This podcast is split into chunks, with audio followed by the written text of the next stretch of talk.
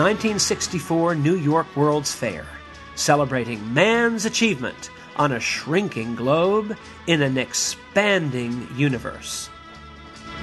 I'm Paul Zoll, and these podcasts will be regular updates from the worlds of literature, popular culture, and the old religion, that's Bob Dylan's phrase, in relation to some of life's everyday problems, such as anger, loss, and bewilderment. Most of my podcasts will begin with a text, sometimes from a novel, by Love Possessed, sometimes from a movie, The Bride of Frankenstein, sometimes from a song, Telstar, for example, sometimes from the Bible, Perfect Love Casts Out Fear, sometimes from a TV show, Tonight's Story Will Be a Thriller. Each week, I hope to offer you something different, something entertaining, something even, well, blood transfusing.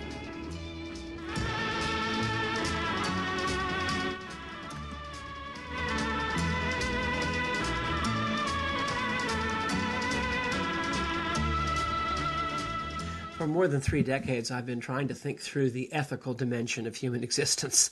That is to say, I've been looking through the lens of classical Protestant Christianity to understand the nature of the ethical transfer in human life between guilt and expiation and bartering and the economics of guilt and the kind of strategies and techniques that people use to fend off guilt or to assuage guilt or to satisfy guilt. Also, how guilt is imposed on people, especially with parents, children, but it goes with colleagues and bosses and students and sisters and brothers and friends and a million other forms that guilt and the attempt to get the great burden of guilt off the back of the human being as the beginning, the famous beginning of Pilgrim's Progress. How can I be saved? How can I get this burden off my back? These kinds of questions, which are to look at life through the lens of the ethical, have meant a tremendous amount to me and continue to. At this point, I'm also looking at two other aspects of just the life that I lead and the lives of people that I observe. And one is the whole question of perception. How can we actually know what we appear to know? And is there any real way to objectively know anything? I'm very struck by the way the oil spill, which was regarded as something that would devastate the Gulf of Mexico and especially the coastal marshes and the states of Louisiana and Mississippi and other states, would be permanently damaged by the oil through our grandchildren's adult lives. And it was so interesting the other day when all the news services were reporting the disappearance of the oil. Where's the oil gone? The oil seems to have shrunk back to 1/10 of what it was just a few weeks ago. And of course, everyone has a million explanations, but the head of Plaquemines Parish was almost angry. He said he appeared to be saying, what is it? I thought we had this huge three-generational crisis here, and now I'm told that there's no oil out there at all. Now, that can be assessed in a million different ways, that kind of experience, but there is a metaphysical dimension. Was there an oil spill? Or at least, was there an oil spill in any way that it was told to us? What was true about the oil spill? What actually happened, and what are its implications, and all the anxieties and projections and possibility thinking that you come into when you think about a thing, and then you find out years later that what you thought was true wasn't even true, and in fact, at times you find out that the opposite was true of the very thing you thought was going on. So I'm also thinking about perception, and in addition to the ethical, which was the project of many years, going into the question of the of perception. And finally, I do think a lot about attachment and how love as an attachment becomes this possessive force that James Gould Cousins wrote so movingly and insightfully about. When is love really love, and when is it actually simply an attachment of me upon the loved object, which has very little to do with anything like love as a completely disinterested love, is rather a seizing, a possessing, a grabbing, a wanting, and an acquiring, a getting. And so the whole question of attachment versus, if I may use this word, non-attachment without any cultural association, simply living in life without attaching to various ideas and pictures and projections and conceptions, but actually seeing things as they are. Are you with me? I've been talking about the ethical dimension. I've more recently been thinking about the question of perception or epistemology, how do we know what we know, and also I have been thinking about attachment and to what extent is love an attachment, and is it possible to have a true love which is non-attached, which I believe is the kind of love that the Rabbi Jesus of Nazareth explained and showed, especially at the end of his life. Now, however, it is very interesting that the ethical dimension and the great themes of grace, atonement, expiation, satisfaction, and relief, these themes came across recently in a piece of theater and a movie that I want to bring to your attention today. The movie is called The Browning Version, and it came out in 1951, and it was based on a play a few years earlier in the London stage by the English playwright Terence Rattigan. Terence Rattigan had written a play about a retiring and very tragic figure of a Latin master at an English boarding school who, on the day and before and the morning of his retirement, is forced to re-examine his life in the middle of a kind of the cards of his life, the house of cards of his life are falling in, and he is forced to examine because of a gift, because of an odd specific gift of grace that he receives from a student. He has a kind of breakdown and a death experience of everything that has the odd and paradoxical result of giving him a new courage and new strength, new manhood, I think it's fair to say, and finally a kind of resurrection that comes out of weakness and failure rather than out of mastery or domination or control. And I'm really going to therefore talk a little bit today about this movie based on a play called The Browning Version, and get back into some familiar themes that I'm close to but are never failing in their application to people. And I hope as you hear this discussion of an old and very fine film, you will begin to think a little bit about your own points of vulnerability in weakness, through which grace and unmerited and, in this case, out of the blue, moments of kindness create a collapsing ego into love, a collapsing ego into love.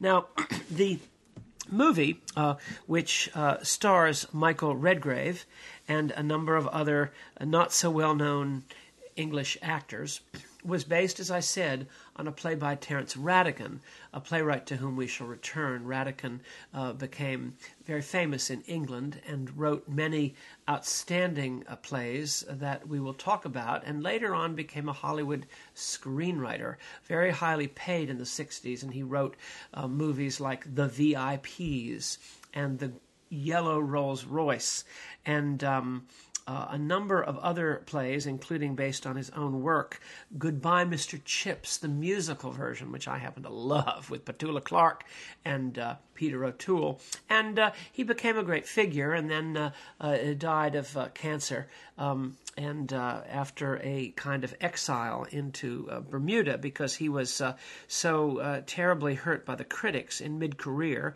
who, in the same way that James Gould Cousins was attacked and silenced, a group of critics right about the time of the Angry Young Man school of thought with John Osborne and playwrights of that character, the sort of ashcan school with social protest known as the angry young man school of thought in the early 60s, the critics who lauded those plays saw in Rattigan a kind of retro-conservative based on the social class system of England Moors, and neglected to see the very deep parables of relationship that underlay Rattigan's work. So he was completely done in for about 10, 15 years, and even now is nowhere near as well regarded or known as I believe he should be. But in any event, this movie and play will never be bettered. It's an almost perfect evocation of an almost perfect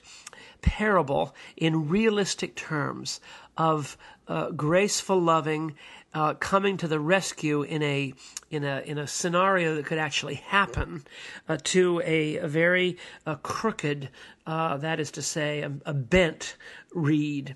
Now, what is happening, and I won't give you a long song and dance, but I'll talk about it a little bit to sort of bring it to the human being that I am and that you are. Andrew Crocker Harris is a Greek master at an English boys' school, and he is regarded as the hymnler of the lower fifth. That is to say, he is a man who was once a classic scholar and a tremendously devoted scholar of ancient Greek, who actually had translated himself Aeschylus, or as they say in the old English refined culture, Aeschylus. But in any, we say Aeschylus, but Crocker Harris had translated as a young man at Oxford the Aeschylus into English verse, and it was quite good. But what happened to Crocker Harris is that he married badly. He married a woman whom he thought would give him a kind of rarefied long-term relationship to talk about Plato, you know, and she was a normal woman who just wanted a relationship,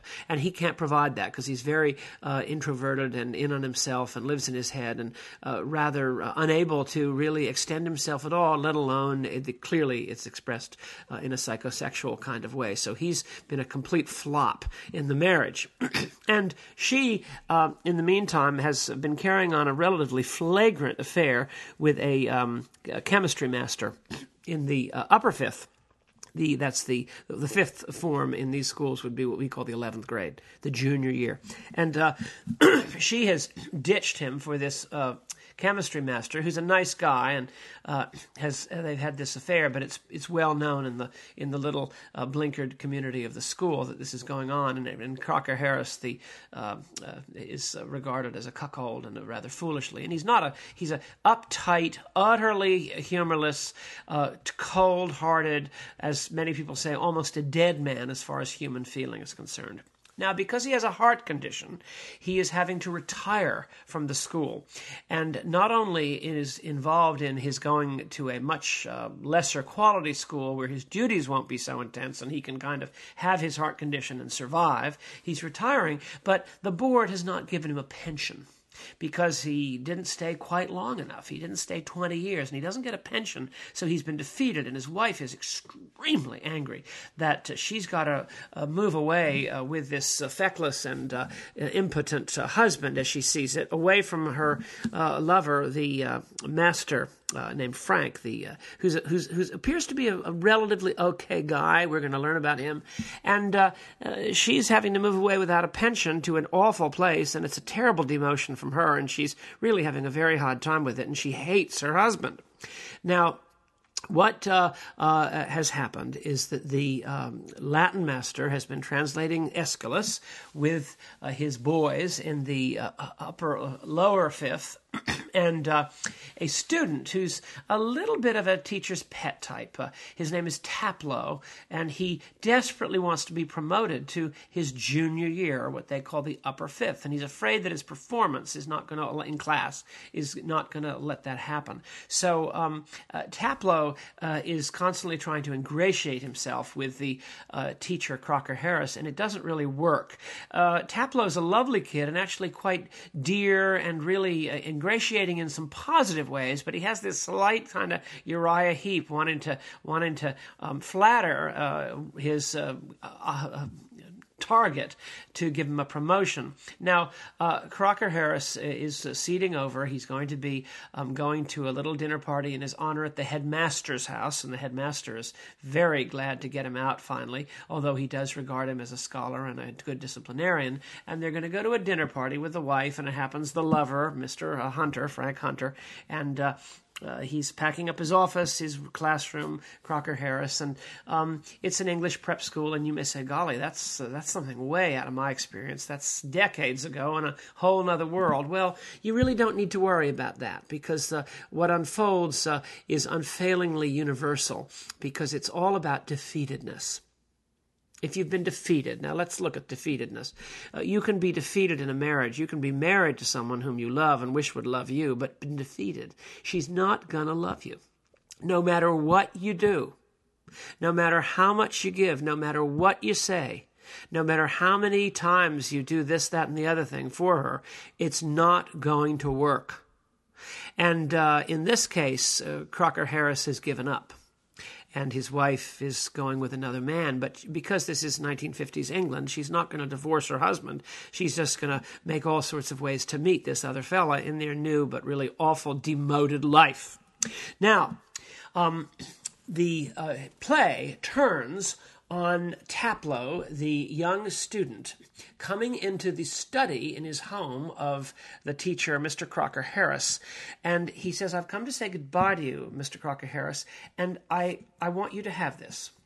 And he gives to the master the translation of Aeschylus by the English poet Robert Browning, hence the name of the movie and the play by Terence Rattigan, The Browning Version. And Crocker-Harris at first doesn't realize it's for him. He thinks it's just being shown him by the ingratiating student. And Taplow says, no, sir, it's for you. I got it for you. And he said, I hope the price isn't in it. And it's very moving. This is the only moment of kindness and compassion, but that's not quite the right word, because the student doesn't have any idea how terrible we do, but not the student, how terrible Crocker-Harris's domestic situation and professional one and health one has become.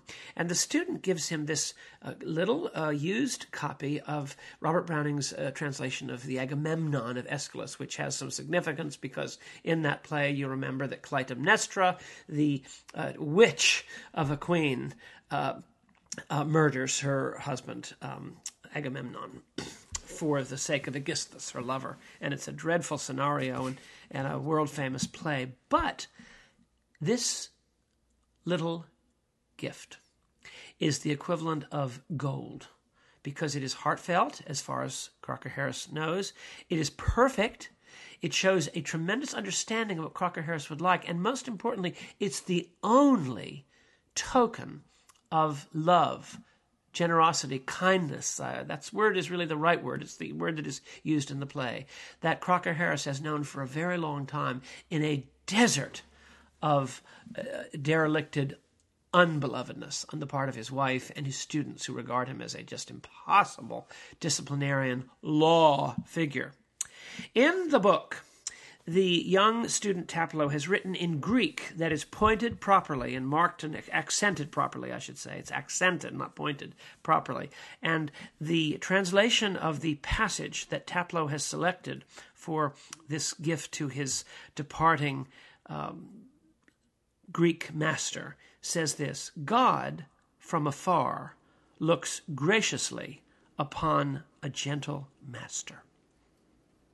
These words are sufficient to completely undo the emotionally thwarted Andrew Crocker-Harris. He weeps openly in front of a boy, humiliates himself, but he uncontrollably weeps, and his whole emotional being, you might say, convulses him. What he has suppressed forever, or at least for many, many years, particularly in his marriage, his childless, loveless, intimacy-less marriage, and in the figure of kind of disciplinarian, but this figure of ridicule that he has become, who can't even get a pension from a grateful faculty, and he has to go take this horrible demotion in late middle years. He weeps, and he's shocked at the emotion that comes out. He apologizes profusely, but he just pours out of him. Taplow, of course, is too young to understand what is going on and excuses himself. But at the same time, Frank Thomas, actually it's Frank Hunter is the name, played by a terrific English actor named Nigel Patrick. Frank Hunter, the lover and chemistry teacher, walks into the house. He understands what has happened, and he is very sympathetic. He sees with sympathy his, quote, rival, end of quote, being demolished by his own long-suppressed tears. And he tries to be sympathetic, but he doesn't quite understand. At this moment, the wife comes in, Millicent Crocker-Harris, who's an absolute witch and is portrayed terribly as a terror by the English actress Jean Kent. By the way, the movie was remade in 1994, I think, starring Albert Finney and Greta Scacchi, the movie with the same script by Terence Rattigan, but now in a much more color version with a lot more sex and more sort of modern contemporary touches. It's very good, and it works, and the wife is more sympathetic because although she's a witch, she is touched actually by the complete dissolution at the end and recovered courage, as we'll see, of her husband. But that does not take place here. Here it's more realistic. The wife can't stand her husband. She actually attempts to sabotage the gift from Taplow by telling her husband that she had heard Taplow mimicking his mannerisms recently, just that morning in another situation, in an attempt to sabotage and destroy the gift that has meant so much to her husband, and she does so. Now, Frank, the lover, sees what has happened, and he says, "I will never see you again." He was able to understand the character of this woman whom he has loved, and with tremendous sincerity, he realizes that he has nothing to do with her and never wants her to see her again. He also, of course, at this point, feels tremendous shame and guilt at what he has done in this affair with Andrew Crocker Harris's wife. And he goes up and finds Crocker Harris preparing to dress formally for dinner. And he has it out with him. And he said, "Look, first, I'm never going to see her again. Secondly, let me give you a word of advice. Leave your wife. Leave your wife." And Crocker Harris at that point talks a little bit about the birds and the bees and the facts of life and how he married her without a clue as to what the core element of marriage has to be for a sustaining, long-lived marriage to really exist and be happy in any long way. And Rattigan, with tremendous discretion, is able to talk about sex in marriage with absolute truth and almost overwhelming accuracy and sagacity without ever really saying it, although it's clearly said in its own 1950s way. Now, Frank is now terribly, terribly moved by his own. He can't forgive himself. He realizes what he's really done. What he has done in having this affair with Mrs. Crocker Harris is he has participated in a murder. He has participated in a psychic, emotional murder of a man who was already dying of heart disease because it has completely destroyed Crocker Harris's sense of himself and confidence as a person and utterly wrecked the man's life. And Frank is so upset by this, he confesses to the man, he who actually, wouldn't you know, knew about it all the time. Crocker Harris knew about the affair that was going on under his nose, and his wife didn't need to hide it. It was part of her tactic of humiliation. And Frank is terribly upset by his own part in this and is humiliated and actually begs and asks for forgiveness and doesn't really receive it. Now, that night, they are all dressed formally for the sort of farewell dinner at the headmaster's house with the canon of the Church of England and the chairman of the board is there and the wives of the various faculty, and it's a very awkward situation, and the headmaster is not a good man. He is very much behind the lack of the pension, the not giving the pension, and he really can't stand Crocker Harris and would rather have him leave under cover of darkness, and Wilfred Hyde White portrays it as a venomous and convincing manner. And in a moment when Frank, again, now dressed formally, and Crocker Harris are left alone, Crocker Harris being played by Sir Michael Redgrave, Frank goes to him again and apologizes. And he's utterly sincere, and he says, "Look," he says, "if you leave your wife, and I'm certainly never going to see her again. I've done my part, and I'm so sorry what I've done to you." He said, "I want to help you. I'm going to look you up. I'm going to come and find you on the 12th of September. And Crocker Harris is very embarrassed, and he says, "Well, if you think you're going to coax tears out from me like the young man's Browning version of Aeschylus's Agamemnon, you got another thing coming." His pride is obviously in play here.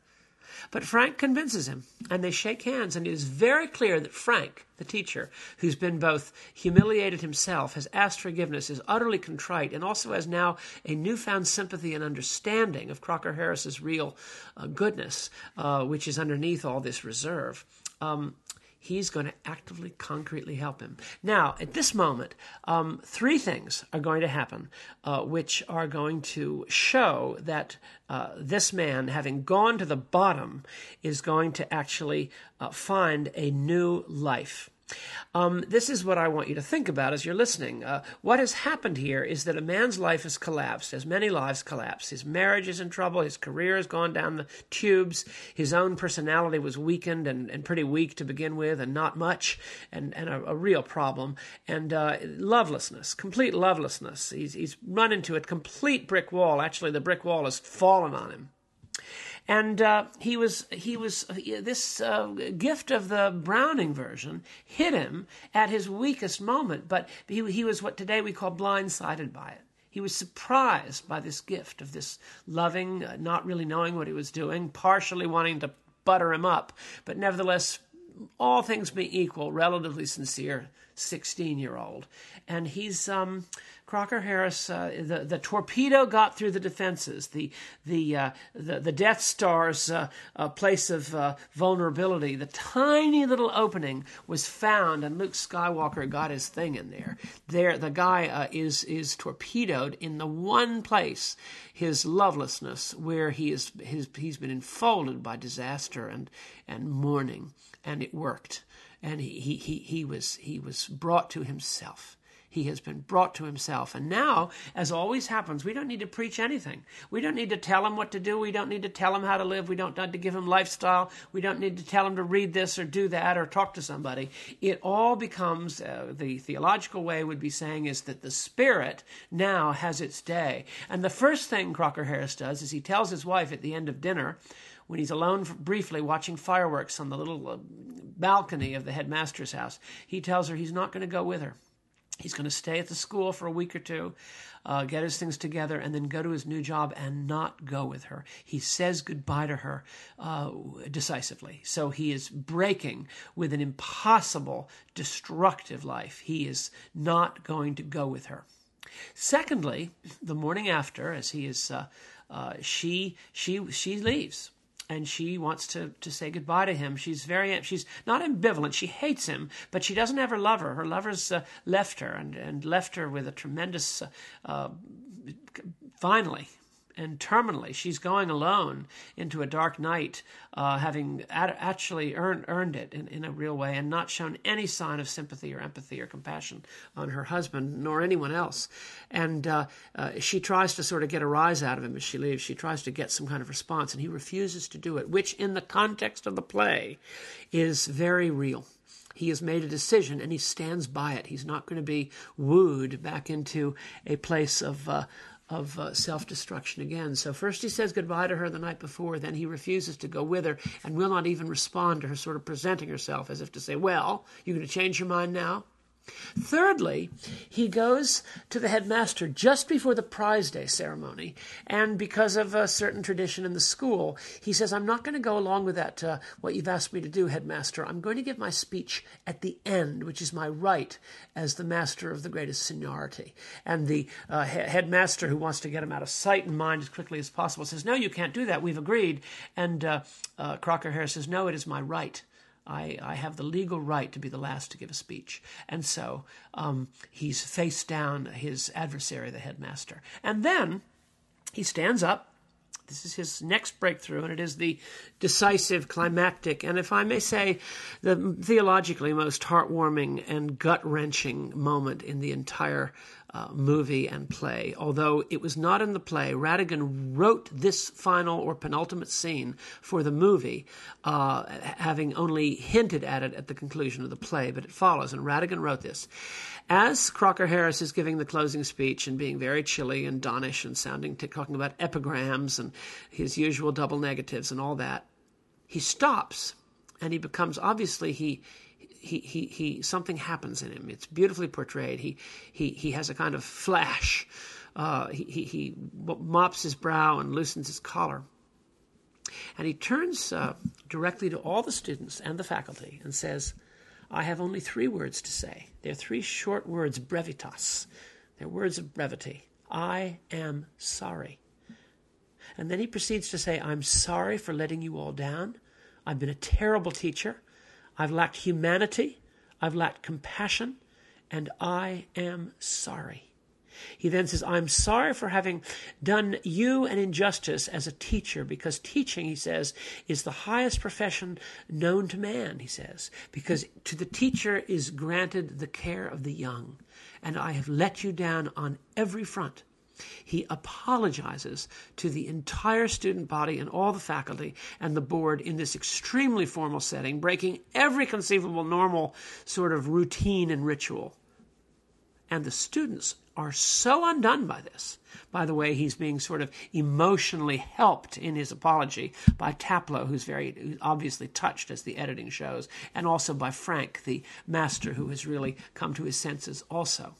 And everyone is touched, and one of the students says to Taplow, do you think he meant what he just said?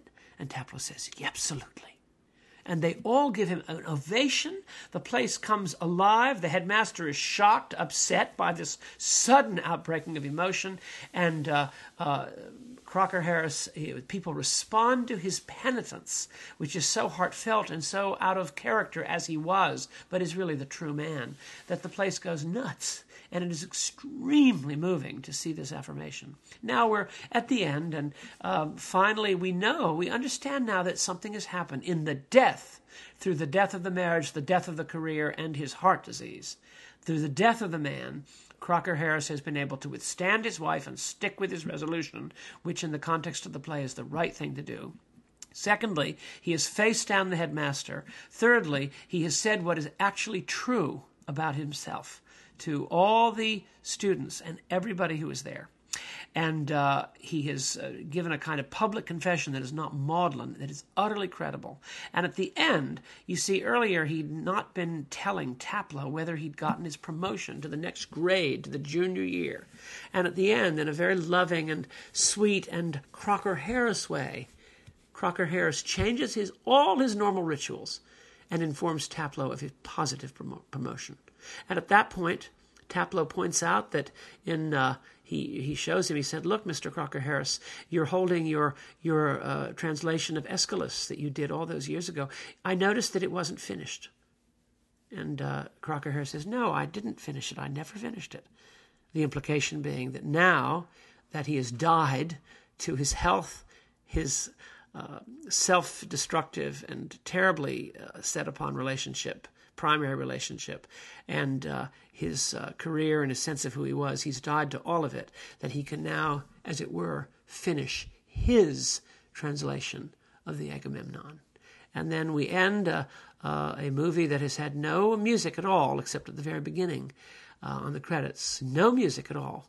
We end with a movement of Beethoven's symphony to say that he has, a triumph has happened, a little tiny triumph. Rattigan repeated this often. He often, in his plays, one of the greatest of which is called Separate Tables, which was also made into a movie later on and won an Academy Award for Best Supporting Actor by David Niven again. But Separate Tables, the second act of which is called Table Number 7, has a kind of moral battle of guilt, freed of penitence, expiation, hope, death in life, and therefore life now given to characters who are otherwise these sort of very upper-middle-class English uptight people, but at least by our standards. The same theme takes place in Separate Tables. It takes place in, I can think of at least 5 Rattigan plays where you find this, where through what appears to be a very relatively small domestic situation, a great battle for human freedom and independence based upon death and resurrection. We talk about the death-resurrection motif, as opposed to the action-consequence motif. Please, the action-consequence motif will get you nowhere but a disaster like the 18 years of failed teaching of Crocker-Harris and the equally long number of years of failed marriage with Millicent, action consequence will end up nowhere, maybe somewhere for a while, but ultimately nowhere. And the paradigm that we always talk about is death, resurrection. And that paradigm is expressed as perfectly as you can possibly ever see it in the movie and in the play, The Browning Version. Fortunately, everybody, the movie was one of the early releases in the Criterion Collection that we say with hushed tones. Where I'm seeing this today, there's currently a 50% sale of all these videos, and you can get this for $9.99, whereas it would be much more normally. And I think the sale's going to end... I think it actually ended yesterday, so you're out of luck. But I can tell you this, they're going to have another big one in November. But get the Browning Version, Netflix it. You will be very glad you did. I've never shown this to any group. I got originally this movie through a friend named David Browder, a wonderful, intellectual, gifted young man who was touched by this and sort of ran across it on a kind of affinity list in Netflix possibly or somewhere. And immediately saw the quality of this. And he then referred it to our son John in the ministry in South Carolina. And John was utterly taken with this movie, showed it to some people. And he said to his mom, my Mary, and me, Dad, Mom, you've got to see this. You'll be really amazed. And we did. And it's become one of our top 5 favorite movies, together, of course, with The Bride of Frankenstein and Harvey with Jimmy Stewart. One of these days I'll talk about the latter film in these talks on Grace. But let's finish up to simply say to you that what I was attempting to convey here was to go back again to that great theme, which has meant so much to me, and I believe to many of you, of forgiveness, contrition, honesty, an accurate portrayal of oneself, and then the word, I'm sorry, and the tremendous reaction and positive response when it is sincerely meant, that this draws, both in the world and, of course, in the world of religion, a truer expression of this could not be found, in my opinion. And that comes from the very gracious pen of the English playwright Terence Rattigan. Thank you very, very much, and God bless you.